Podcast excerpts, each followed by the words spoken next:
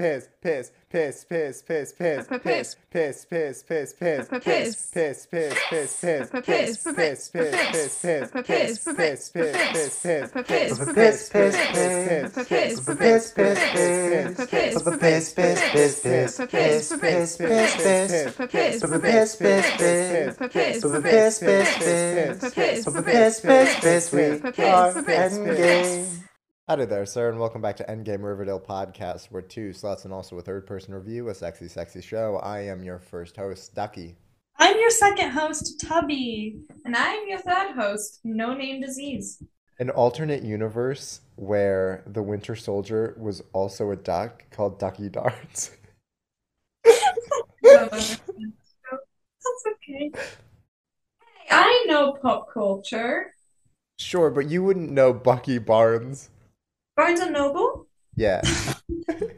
he was the co creator Yeah, with the Alfred Nobel. You would guess. Yeah, he's the co-founder of Barnes and Noble. No, I don't believe. Oh, he's really cool because he has a metal arm. He was a disability rights activist. You're fucking with me, and I'm not gonna tolerate it. I'm not paying rent this month. You He went on a mission rent. trip to Africa for a while. we can do Wattpad.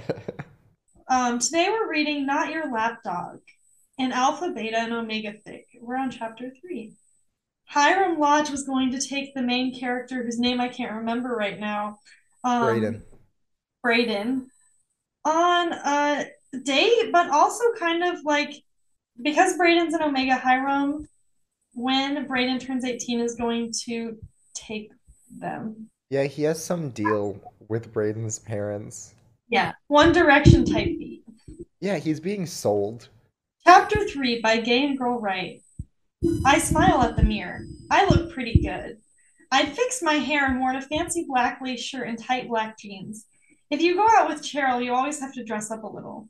I still wear my normal shoes because dress shoes can fuck off. Valid take. I walked down the stairs and tried to ignore the fact that Lodge is still standing at the table and licked his lips when I came down. Fucking gross. That's in the story. Fucking gross. My Yeah. mom hugs me before I walk out, and I watch as Cheryl pulls up Reggie right behind her. I hate you for this, you know, I say to her, and she only smirks. I'm trying to save you from being Hiram Lodge's bitch, so I think you should thank me, she says as she drives. Got him. I slug her in the arm, which makes her almost turn off the road, and she gives me a death glare, but I only laugh before sighing. You What? can't do that. It's in I okay, perhaps we can stop. don't know how that fucking. We arrive. Reggie is at my door before I can even attempt to open it. He opens it for me and smiles. It's not sweet, more like cocky. He links his arm with mine. I would love if a vampire would come and kill me now or Reggie. Either works for me. I forgot. I completely forgot this was also vampires and werewolves. we have to. So we both agree that there has to be a vampire love interest, right? Who is who? Wait, Reggie's a werewolf, right? Yes, Reggie's a werewolf, Hiram is a werewolf, which means we have to have a vampire interest. I think it's either FP or Jughead. I have to read the intro to this again. It I'm would so- be an absolutely insane play to make it Tall Boy, though. It's Alice. Oh my god, that's such a good point. Is Alice a vampire or is Alice a werewolf? Because she are they- was. They said it was the north and south side. Uh, Oh yeah, but God. Alice was originally from the south side. And Alice was a serpent. And but that blossoms are werewolves, right? Which means by extension Hal Cooper is a werewolf. Alice being from the south side and being a serpent makes sense that she would be a vampire, which means that Alice and Hal Cooper had an interspecial marriage. Special. Yeah, what else would vampires and werewolves be if not species? Which would I, I the important thing here is that Betty is like a mule in the in the sense that I don't think she can have fertile offspring. Personally. I would love if a vampire would come and kill me now or Reggie. Either works for me. No? Damn it. We walk in and take a seat in the far corner. I prefer to sit at the bar, but that's just because a little flirty can usually get me free drinks. Hey, period. Sorry. With great power comes the need to abuse it. Killer line.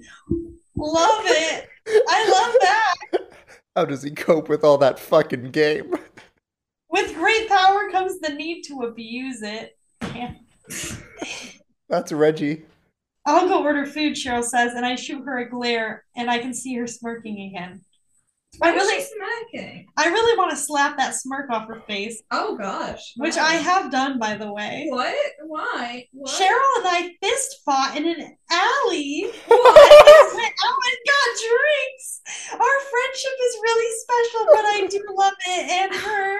What the That's that's the most Riverdale sentence. You know what? They captured the essence of the show. Good for them.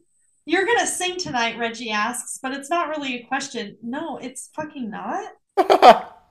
It's just it's a not. statement. He's got more of a "you are going to sing tonight" kind of tone when he says it. Thanks. I gathered.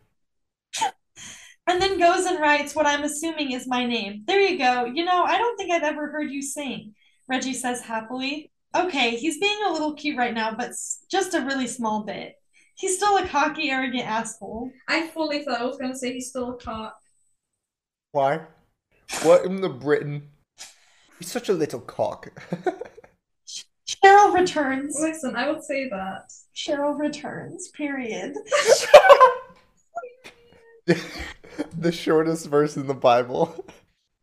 Jesus wept. Cheryl returned. Jesus wept, Cheryl returns is an amazing line. I love that so much. Have you signed up yet? She asks, and I kick her under the table just because I feel like it, honestly. She lets out a grunt of pain, and Reggie looks quizzically at her. Accidentally hit the table, she says, and I smile to myself. I think this is flirty. Between Yeah. Reggie? No, it can't be. Cheryl Cheryl's and alpha. Braden. Che- wh- whoa, Cheryl and Braden? Braden is gay, though. And Cheryl. But they could be Is gay? weirds. Oh, I should probably add the song I say, looking for any excuse to get away from him. I take my time walking and thinking for a song. I smirk suddenly when I think of the song and write it quickly and then scan the list to see who else is here. I smile widely when I read Betty Cooper. I scan the room until I spot her. I walk over and she smiles when she sees me. I thought you weren't coming tonight, she said. If. I hear the word smile one more time, I will bash my Everyone's skull. so smiley. Are we And at I the s- mall? Where are we? I think a bar? Think a bar, it's a bar. How did all of these children get into a bar? They're adults. No, they're not. Wait, no, they're not. It's- They're it's such a 17. big. It's actually such a big plot point that none of them are adults. Well, they can drink apparently. I No, thought they can't. yes, they can. They're just doing it. The- They said they go to the bar and get drinks. Oh, they they go password and they go woof, woof, and they go, that's correct.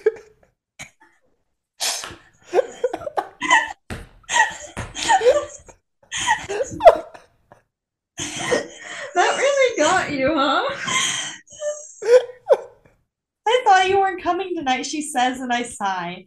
I wasn't planning on it, but I wanted an excuse not to be stuck with Reggie at dinner. But I called Cheryl for some reason, I say, and Betty smiles apologetically.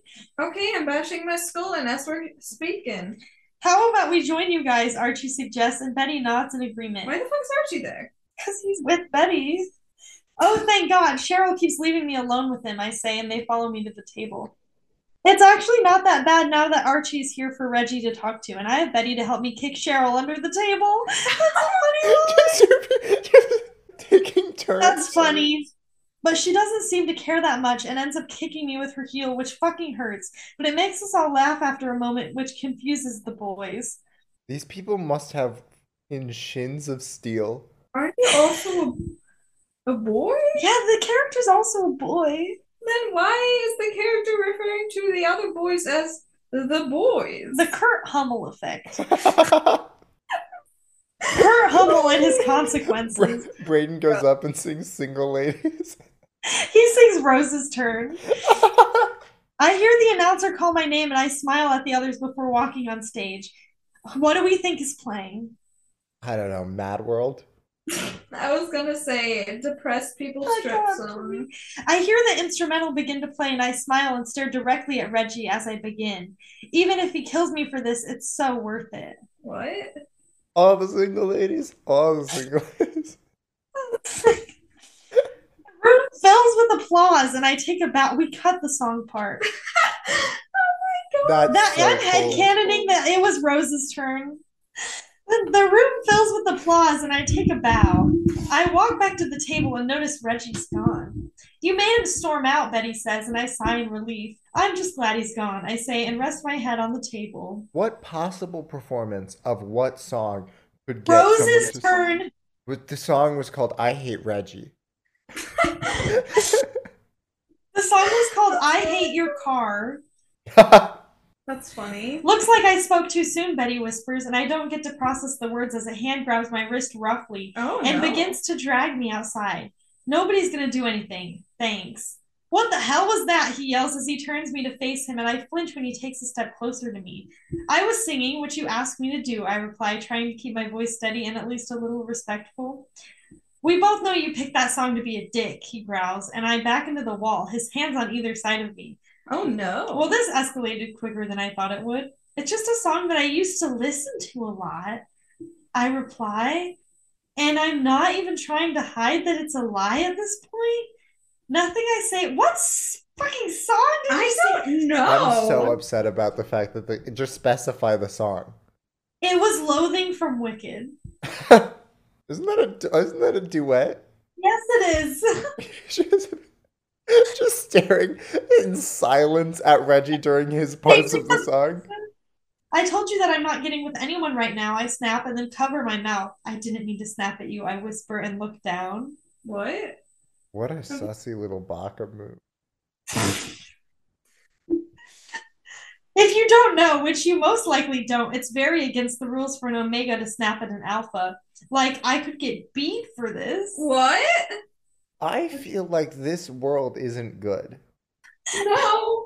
You're lucky I don't beat the hell out of you for that. Now, you listen here. You will be mine one way or another, he Oh, says, no. and grabs my jaw hard before letting go and heading back inside.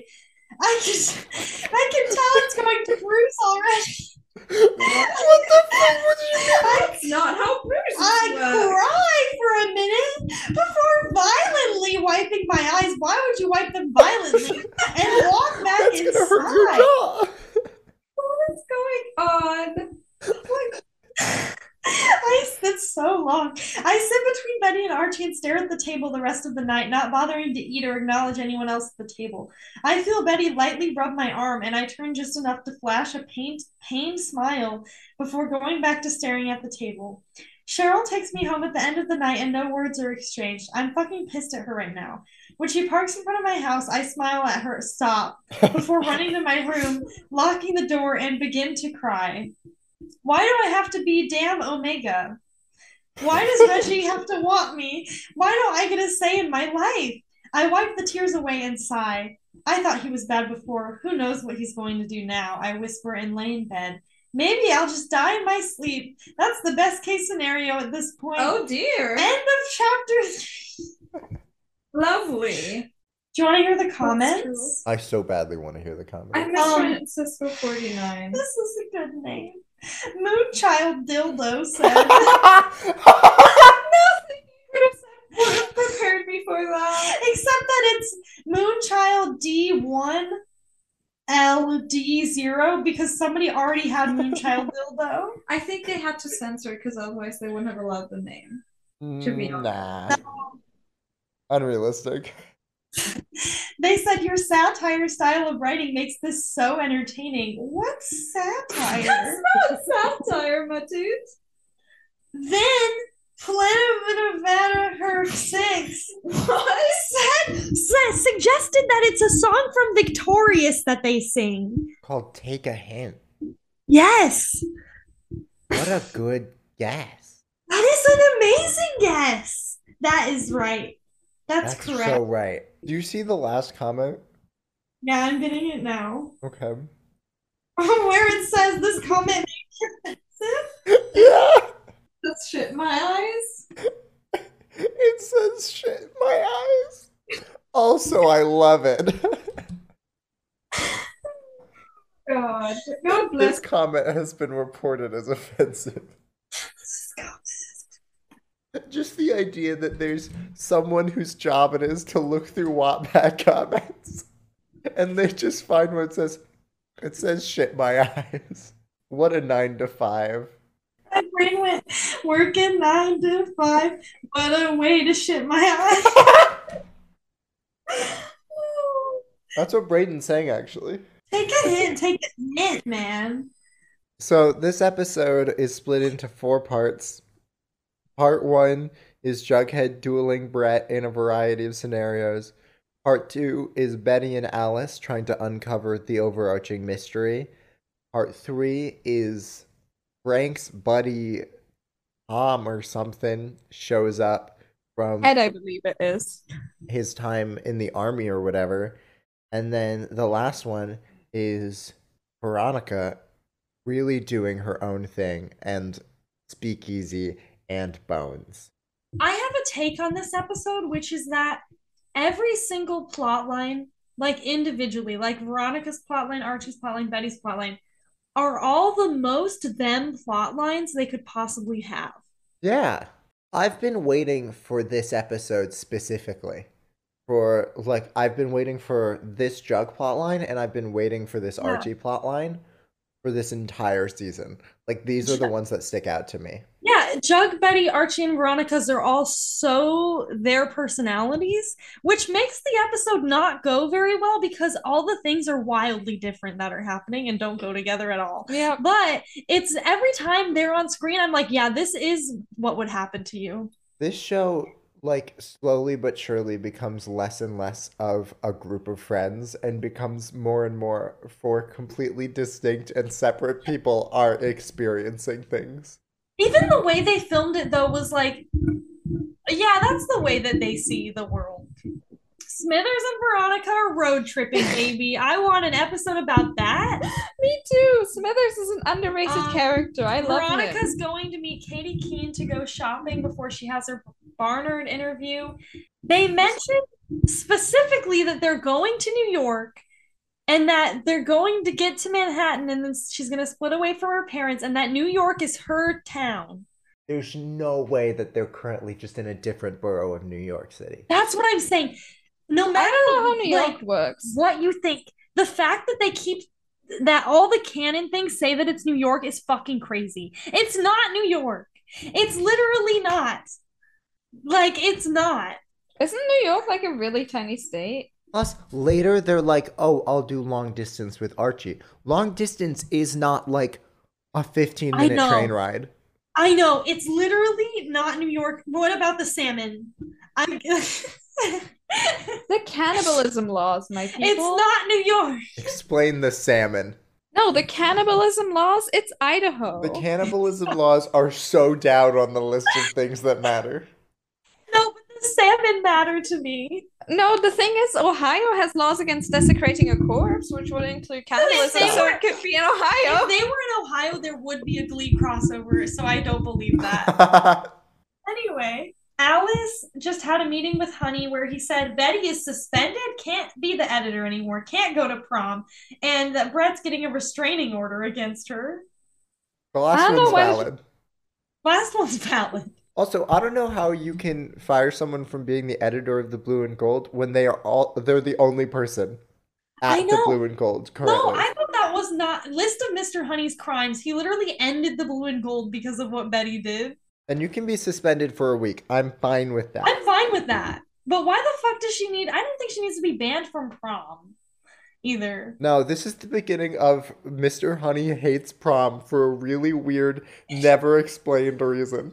Betty then for some reason Betty and Alice are like all buddy buddy this episode. I don't know why. Yeah, I don't Um, know. And no one explains. But Betty shows Alice her murder board and says, Here's my latest murder board. And I was like, I'm so shocked that Mrs. If you have sex, they won't let you into I know. college is so chill with like, oh, you spend most of your time trying to investigate a murder about a suicide that wasn't a murder? Alice is not Alice in this No, episode. she's not. I think whoever wrote this episode doesn't usually write Riverdale episodes. Alice Uh, is better. No, Alice is better. I liked her and Betty like solving things together. Except she that was fun. finds out Betty has sex once again. But she doesn't It's do so it. funny, but it's really funny when she does. Then Betty and Alice look at the murder board again, except this time the murder board is in their living room. So they took it all apart and they brought it over here. Can you imagine chopping like bananas and you just look over and it's student found dead? I don't know what I'd do.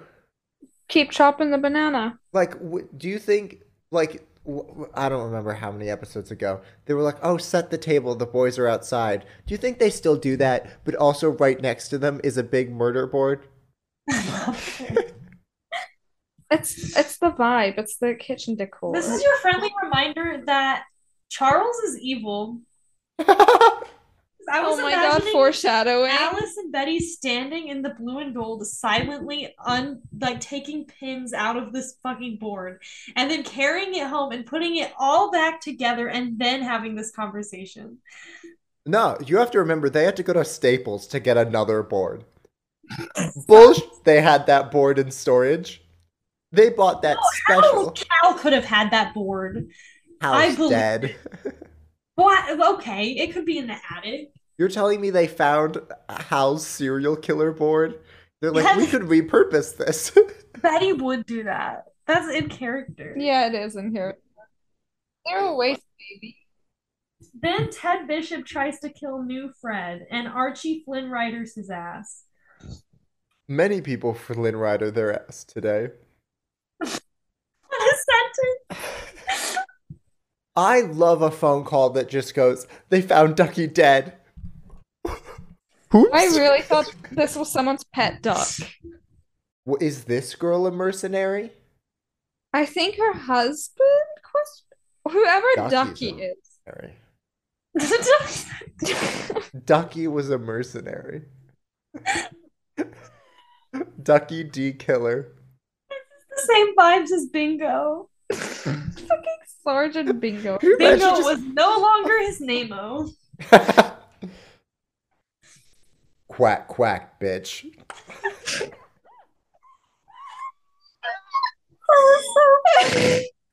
Then we have the FP scene where We find I- out FP is a vet. Yeah. What war did he fight in? The war When? in Yugoslavia. Is that it?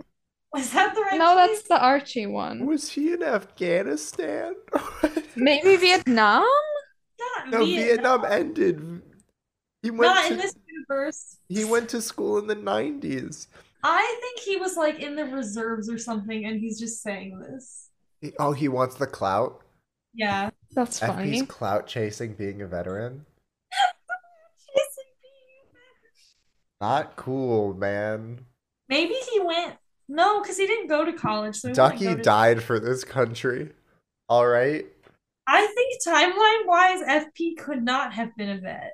Maybe he just had a very fast dishonorable discharge. That's funny to me.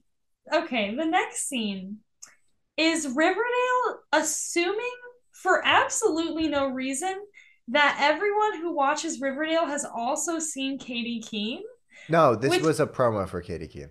It's a promo? Yeah, the Katy Keene wasn't out when this came out. Hold on. It wasn't out? Yeah. So this episode aired February 5th, and the first episode of Katy Keene aired the day after, February 6th. So this this episode was meant to be partially a promo for that show. Also, it's weird for this to be a promo to Katy Keene because Katy Keene is set at least six months, maybe a year after the events of this episode. Oh. Then Ted is following orders to kill new Fred. And I think they capture Ted. They do. But this plotline immediately follows the shopping montage. Yeah. And I was like, what a show. Yeah. Um, I think we should do an ad break before we have to talk about bones. okay, that's fair. Ugh.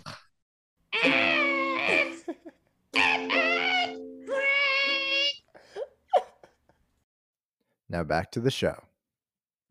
Welcome back to the Riverdale Book Club, the podcast and a podcast. We have been reading through Riverdale a Day Before by Michael Ostow. One thing of note here Michael Ostow is a woman. What? Oh. Is it a pen name? Michelle? No, M M I C O L. Nicole? Anyway, seeing as we're reading an Archie chapter, um, it's a good time to give a refresher that Nicole believes that Archie is truly in love with Geraldine Grundy and that everyone is misunderstanding their relationship. Okay. Chapter 12. Hey, Red, you want to share that wire rope, or were you planning on asking it to the prom? What? Oh, sorry. I looked up to find Lenny, my dad's foreman for this job, standing over me, eyeing my wheelbarrow and laughing. Just bring it over to that pile, I pointed. I uh, got distracted. I'll say you've been standing here for almost 10 minutes straight staring into space. Your dad sent me out here to tell you to meet him in the trailer. Right, I said. Even when the boss was your dad. Or maybe make that especially when the boss is your dad. Boring. I look, I don't know what to tell you. When he's writing about a 12 hour time period, when she's writing about a 12 hour time period, it sort of does something. There's only so many things. I'll take boring work talk over pedophilia. You know we'll what? get there. There's no way Geraldine's not showing up. Please, God. I dislike you, Nicole. Nicole, are you satisfied with your life? I am genuinely asking. When you were when you were a young child, were you like, I want to write boring fiction for some of the most wild series that have ever existed? Is this what you pictured being happy to look like? Nicole was told that she had to write a whole book about the stuff they cut from the show. That is so true.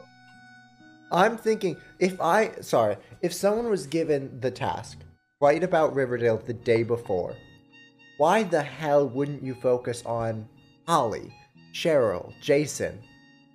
The three characters that had a very interesting plot that we didn't see in the day before Riverdale. I would literally make the whole book about Jason and Polly. Yeah. Specifically Polly because she would be like she was waiting for him to show up. I know. You you would have Polly or Polly being sent to the sisters. Cheryl planning with Jason and like Jason like stressed about Polly and that like that's actually interesting character relations that we don't get from the show. I'd be fine if she retconned things a little bit to make drama for the book. Like that would be okay. But she's just doing so much. No, she's doing so little. It's both. Literally right from FP's perspective. Yeah, FP struggling with the fact that like he just killed this kid. Yeah.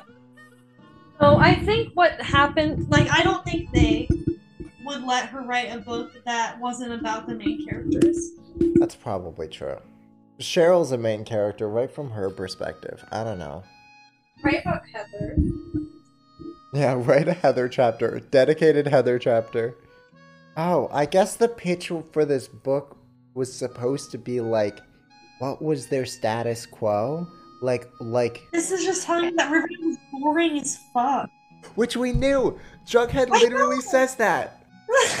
nobody wants to see. There's a reason the show starts at that point, and it's because nobody wants to fucking know what happened before because it's boring. Anyway, I'll get back. I'm gonna skip some things.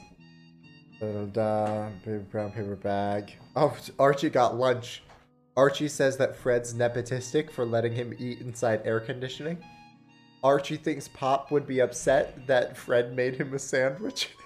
His father, What the fuck is that? Nicole. I think you suck. I honestly don't like it. The you. line is Speaking of loyalties, Pop would not be happy to see this, but he gets more than enough of our business. This was barely a drop in the bucket. You don't have to justify eating food that your father fucking made. Pops is like, if you have one meal that isn't benefiting me financially, I will kill you. Oh, you have to go to like every small business and be like, I'm so sorry, I ate granola today. Anyway, thinking of Pops made me think of Jughead, which brought me back to our conversation last week.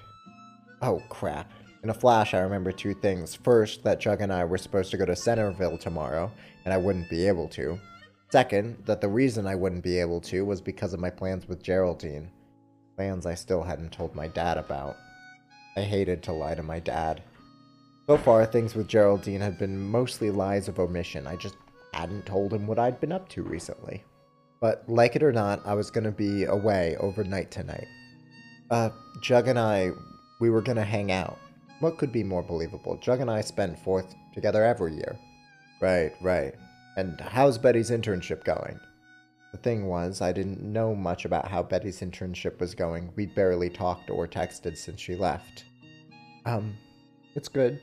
She's good. She's having fun. It's just a lie of omission, I told myself. A white lie, barely even untrue. Glad to hear it, Dad said. Although I miss having her around. You guys make a cute couple.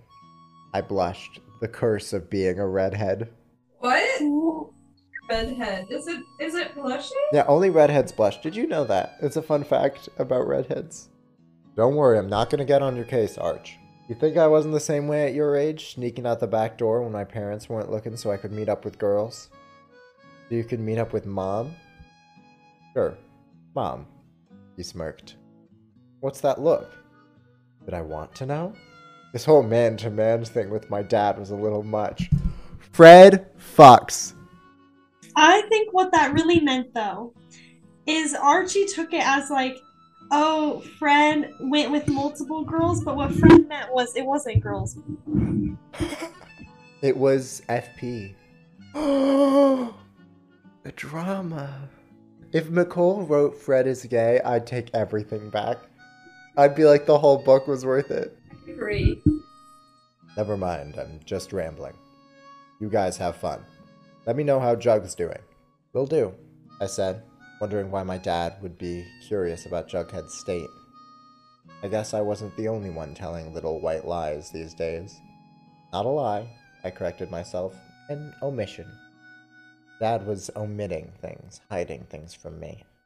It didn't really sound that much better. End of chapter. A text exchange. Oh no.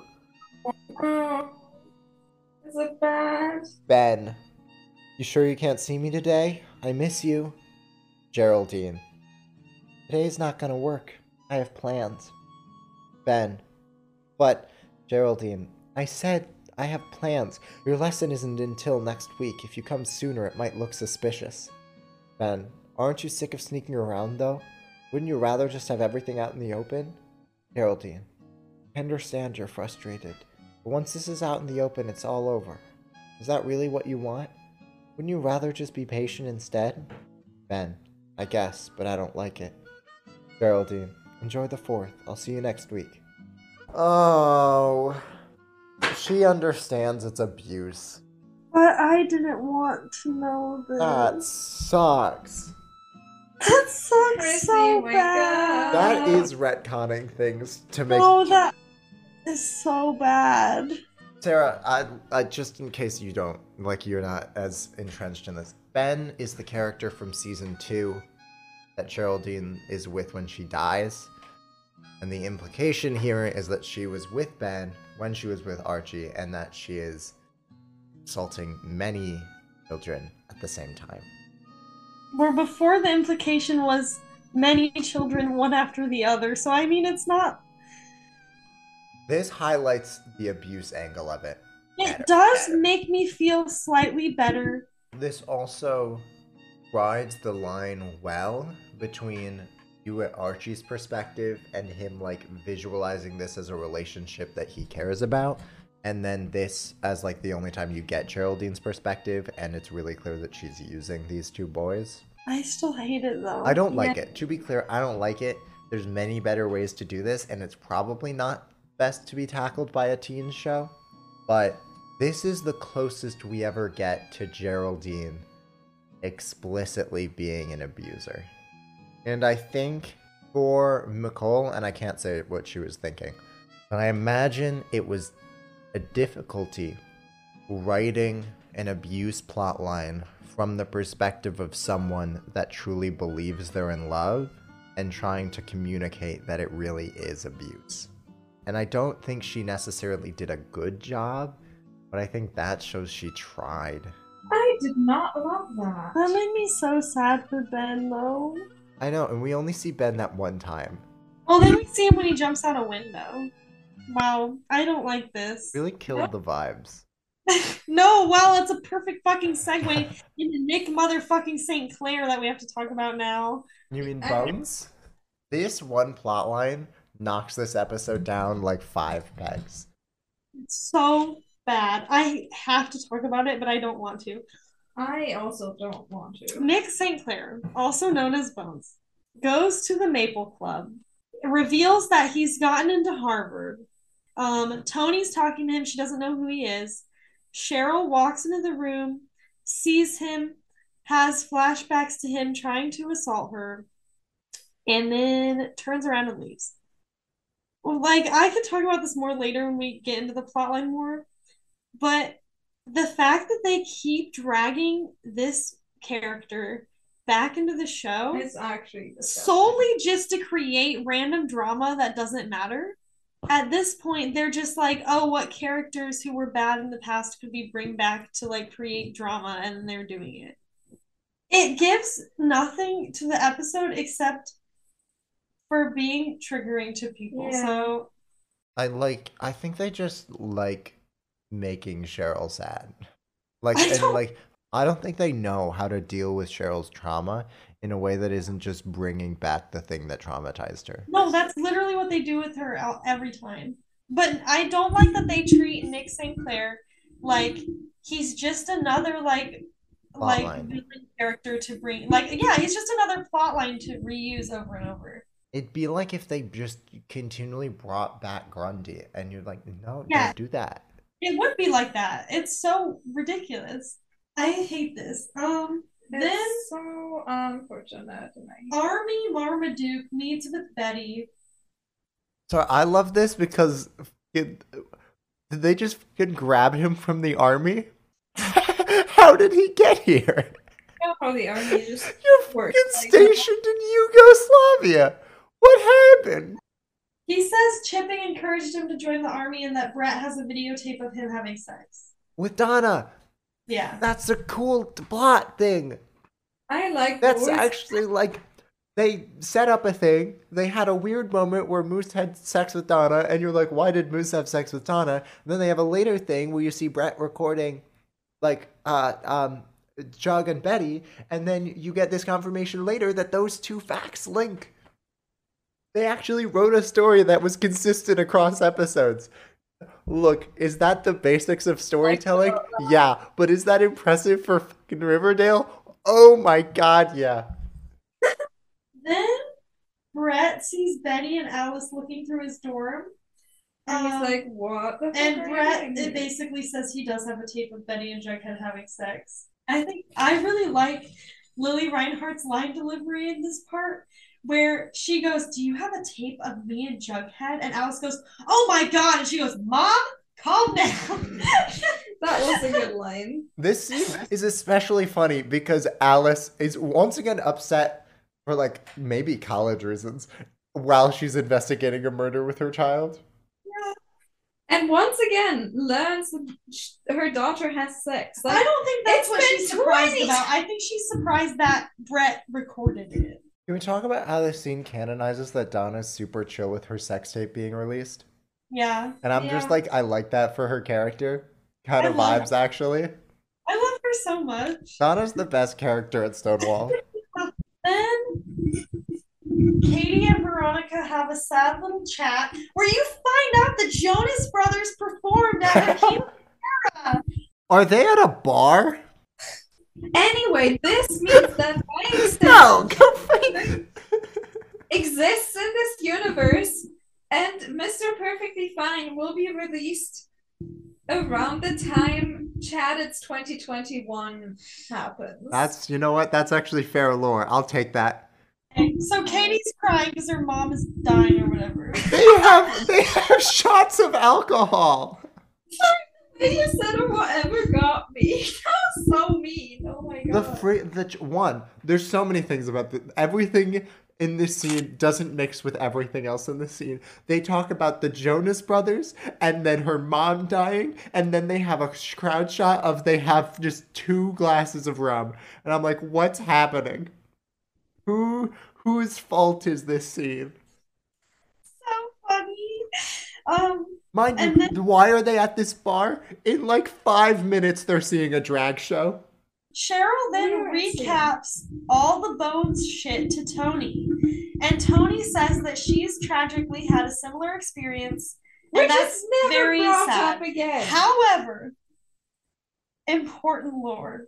Tony says before I moved to Riverdale, oh, Family is native to Riverdale.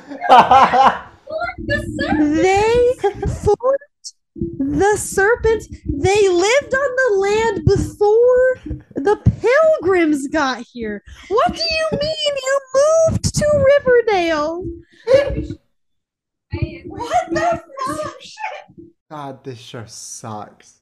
Why would they say that? I don't know. I don't know. I don't know what this is. I don't know why they're like, no, let's actually pro retroactively also make the only other lesbian an assault victim. I don't Yeah. fucking know what the point of any of Well, this she's was. bisexual. But yeah. That's yeah. so true. I'm convinced this episode was written in a haze. I also dislike it because it seems like obviously Cheryl's upset, but like the the repercussions, I guess, of these things happening to both of them are like non-existent. No. Like Yeah, that's the thing. they I don't know. it doesn't affect them.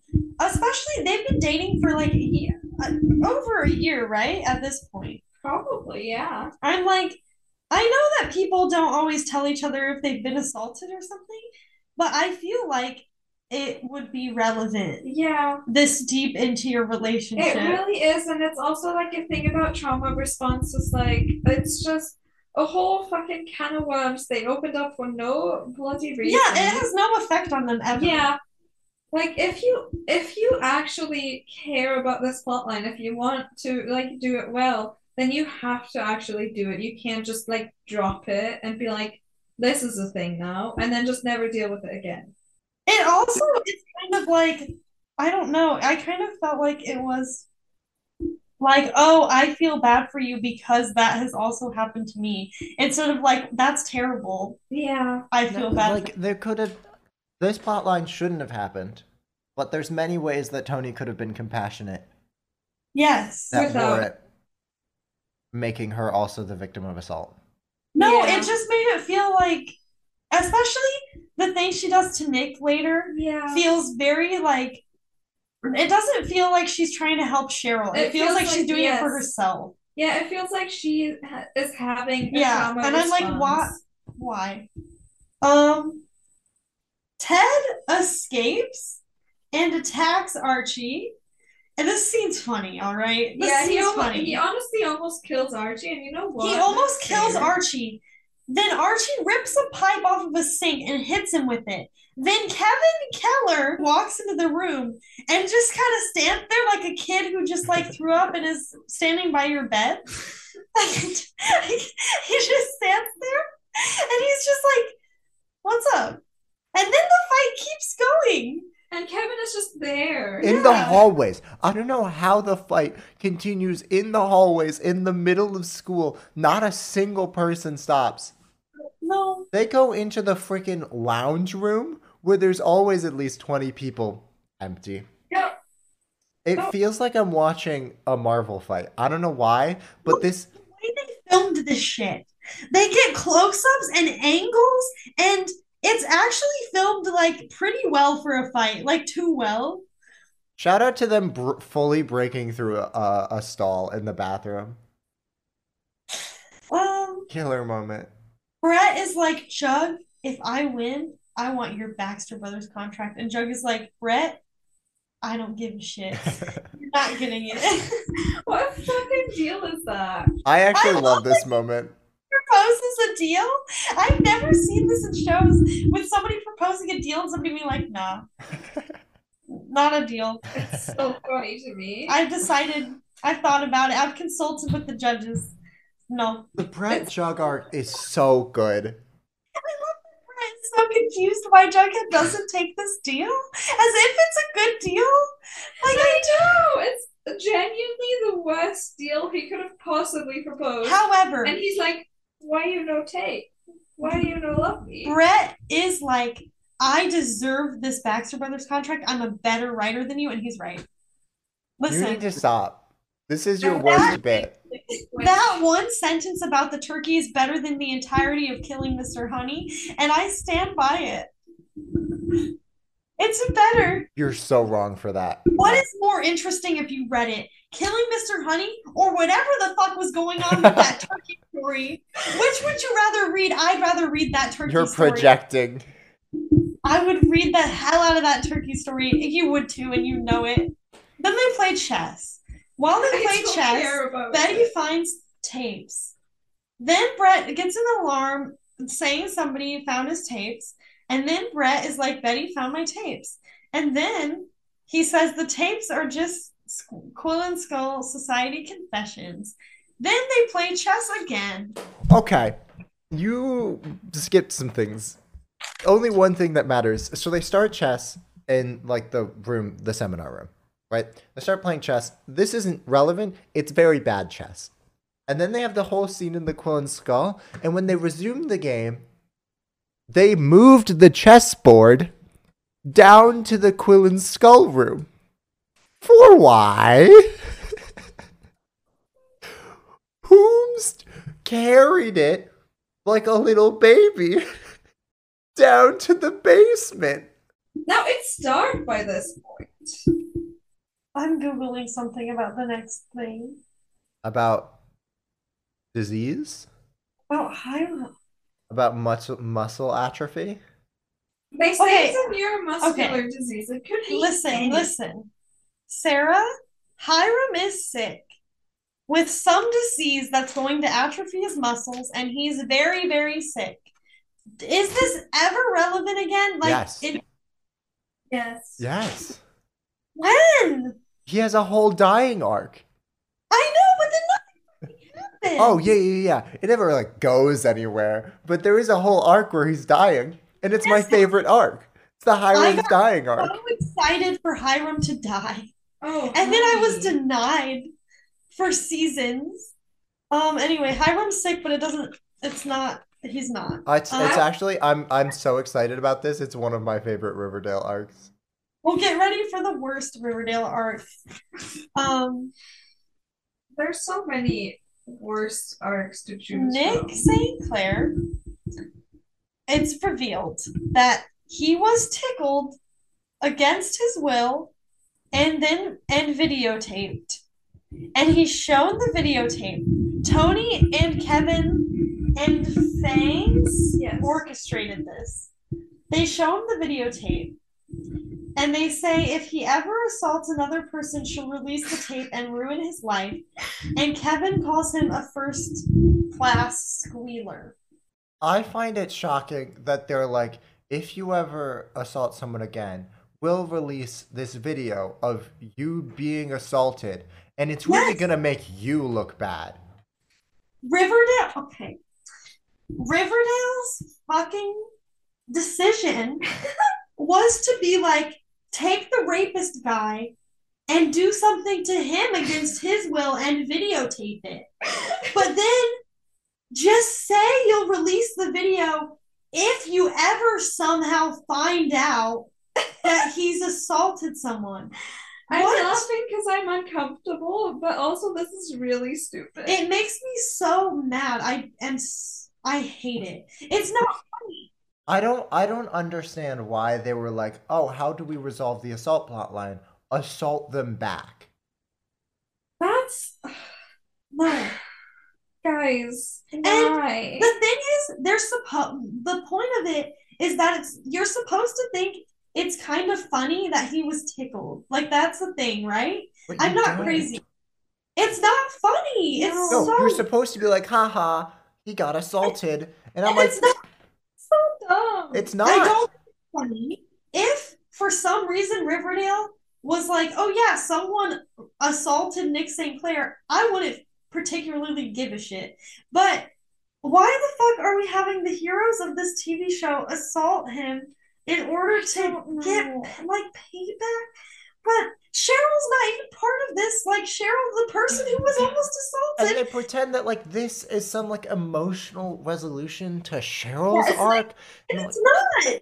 No, they pretend it's like genuinely like healing for And her. then because of what they made Tony say earlier, it just reads as Tony taking out her anger about her assault on this random person. Oh my god. And it also has like gay people assault people, I guess. oh yeah, no, that's and then you have to watch a scene of all of the people you're supposed to like. Watch the man that they drug and assaulted and laugh. And you're supposed to be like, yeah, no, that was good. Yeah. Like, this plot line was handled about as poorly as it could have. I know. honestly, yeah, I don't know how they could have gone beyond that. Yes. Like, the only way it could be worse is if they actually sexually Yeah. assaulted him. Yeah, That's for what the record, people, yeah. if people are listening to this, they didn't sexually do anything to him. They just tickled him and recorded it. I But because not- it the t- where well, I'm just gonna say that the tickling thing is for fetish content. Yeah. So Yes. him being an unwilling participant in the creation of fetish content is still No, it would be the same thing if somebody like drugged you and then they like recorded videos of like your feet. Yeah, Like and I would say it is a form of sexual assault, but they Yeah. don't like have sex with him. What makes me upset about this is that it somehow both tries to be like Nick St. Clair assault bad, and also haha assault funny. I know. And I'm like, And- you can't. That's not. How did you tr- do that? And the No, I don't know how they jumped to that. if they wanted to do this plotline for go- some godforsaken reason, I don't care if they wanted to have like Cheryl beating him up or something. I would be like, all right, I would be fine with that. Like, yeah, go fucking head. But what all the things they've done are terrible. When they have Archie beat him up, I'm like, what the fuck is wrong with you? This is not your thing to do at all. Why? And then this is not their thing to do at all. No, it's really like they not. keep doing this thing where they have plot lines about people who were almost assaulted, and then they have other people deal with it without that their knowledge. Yeah, that's like why is. Cheryl never the one to deal with him, and Veronica's not the one to deal with him? It's Archie and it's Tony, and it's like. Like No, if you want to bring back Nick St. Clair, have a fucking plotline where Veronica and Cheryl get together and they punch him in the face, and that's the plotline. I would deal with it. I'd be like, sure. or like they Whatever, I, I don't don't know care, fucking but- I, or like they report him to Harvard admissions and he gets kicked out Oh of yeah, that would be wonderful. That if you would just actually- kicked out of Harvard, that would actually be a good plot line, and could maybe or you could just not do anything with him ever. I mean that's true. If could you really, if you really want to continue this plot line, then you have to have Cheryl or Veronica actually emotionally deal with their trauma. yeah, Yeah. Because like you've established this trauma response. If you want to continue it, then you have to have them develop any sort of coping mechanism, Yeah. if anything No, related. And that's it. why I would be fine if the show, like, instead of Archie, like, hitting him or something, if Veronica did. Or something, because I'd be like, okay, that's her trying to deal with it, and it's not a good way to deal with it. But I would believe that that was, like, a response someone could have. I mean Like, I don't know, have someone who is experiencing the problems deal with it in some way that's healthy or that's unhealthy, and then they learn that that's not the way they should deal with it. Like, I think Riverdale's allergic to healthy coping responses and is allergic to writing a good assault plotline, and I don't know why they keep attempting to do it. No, okay, because we're not at the Donna thing yet, but I feel the need to bring it up because this episode has two takes on assault. And one one take is men who have assaulted people deserve to be assaulted back. And the other take is women sometimes lie about being assaulted. And those are the takes. How? How are those in the same episode? And how are they both so wrong? And how are they in like the same episode as I don't you know, new Fred's getting murdered. Or shopping trip. Going shopping. Oh my god, I hate that they're I hate that it's like women lie about being assaulted and also if a man has assaulted if a man has assaulted someone you're dating, it's your responsibility to deal with it because they're your property and they like violated your property. Like that's the vibe that it comes across. I hope I'm being clear when I say that I don't even want a plotline with him at all, and I don't want a plotline where they physically like violently attack him or anything either. But I just if would prefer that over everyone else, like Archie physically attacking him and stuff. People who have nothing to do with it, like defending these people that they're dating as if they were asked to. I don't mind the Josie and the Pussycats and Veronica one because they were actually like No, I don't mind. they that were one. rescuing Cheryl, and it was We could have Self- ended there. We Yes. should have ended yes, there. exactly. Anyway, I I don't want to talk about Bones anymore. I No, really I don't. No, let's I just stop. was so mad. I no, this is so bad. it. Everyone laughs at the fucking video of it, and that was just that made me feel like sick. No, Like, that was actually. icky. That that's what made me like half of this episode is fun, eh, but it is dragged down by an other half that is some of the most disgusting aspects of this show. I was so un- no, that scene made me like viscerally uncomfortable. It I didn't know how to feel deal with it. Not good. I Anyway. didn't know how to deal with it. I was just like, "Ee, this Um, is icky." What's what's next? Like honor Veronica shit? I don't reveals- She's going to Barnard, and she's keeping the last name Lodge. Um, abusive parents who are sick still don't deserve your forgiveness when they've done nothing to earn it.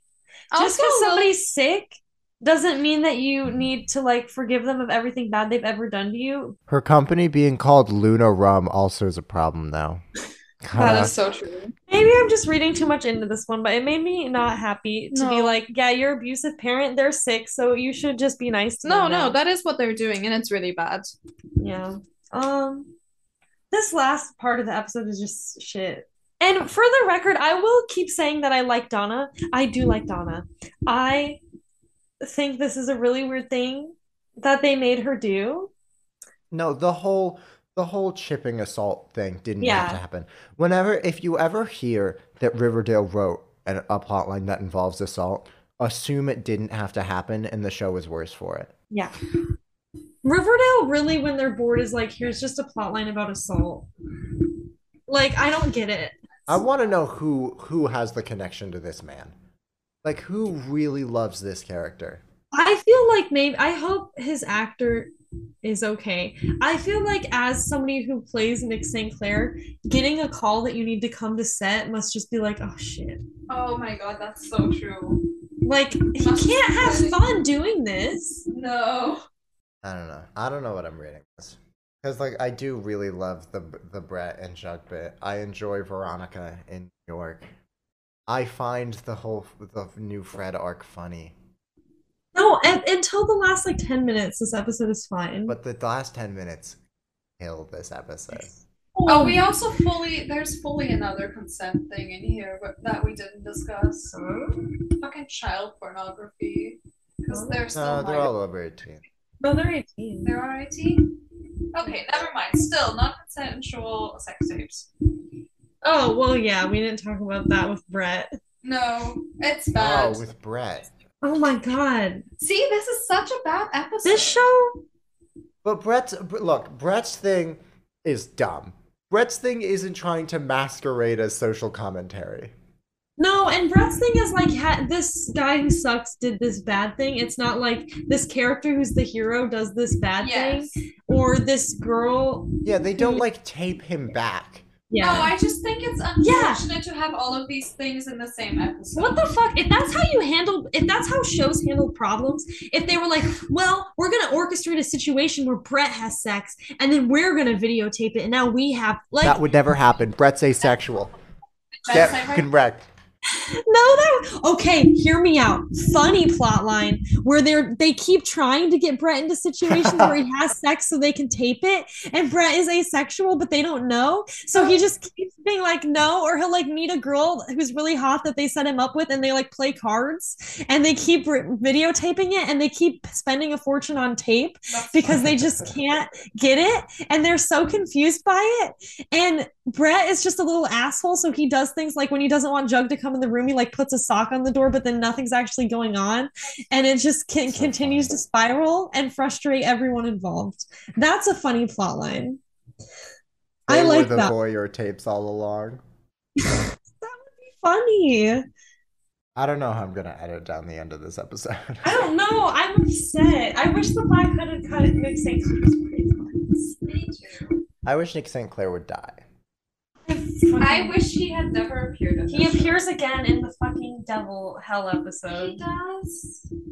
Yes, he does. remember. Because that episode's so fun, and then Nick St. Clair fucking appears out of nowhere. They, they, they- he's there. He's there. When the episode gets too fun and good, they're like, bring him in. Seriously, you're like, wow, this episode's kind of good. I smell something. I can feel it. It's a rat. Thank you, Sarah, so much for listening. Watch the first like 20 minutes of this episode. I have been Ducky. Remember when Ducky was the thing? I've been Tubby, who I didn't explain who that is. Tubby's a, a, someone that works at the police department who was Beaten up by like kneecapped. Tubby's stupid, and I love it. And I have been no name disease. I know I changed my name mid episode, but by God, I don't remember it. Go watch Camp Rock. I still don't know what that is. It's a camp that rocks.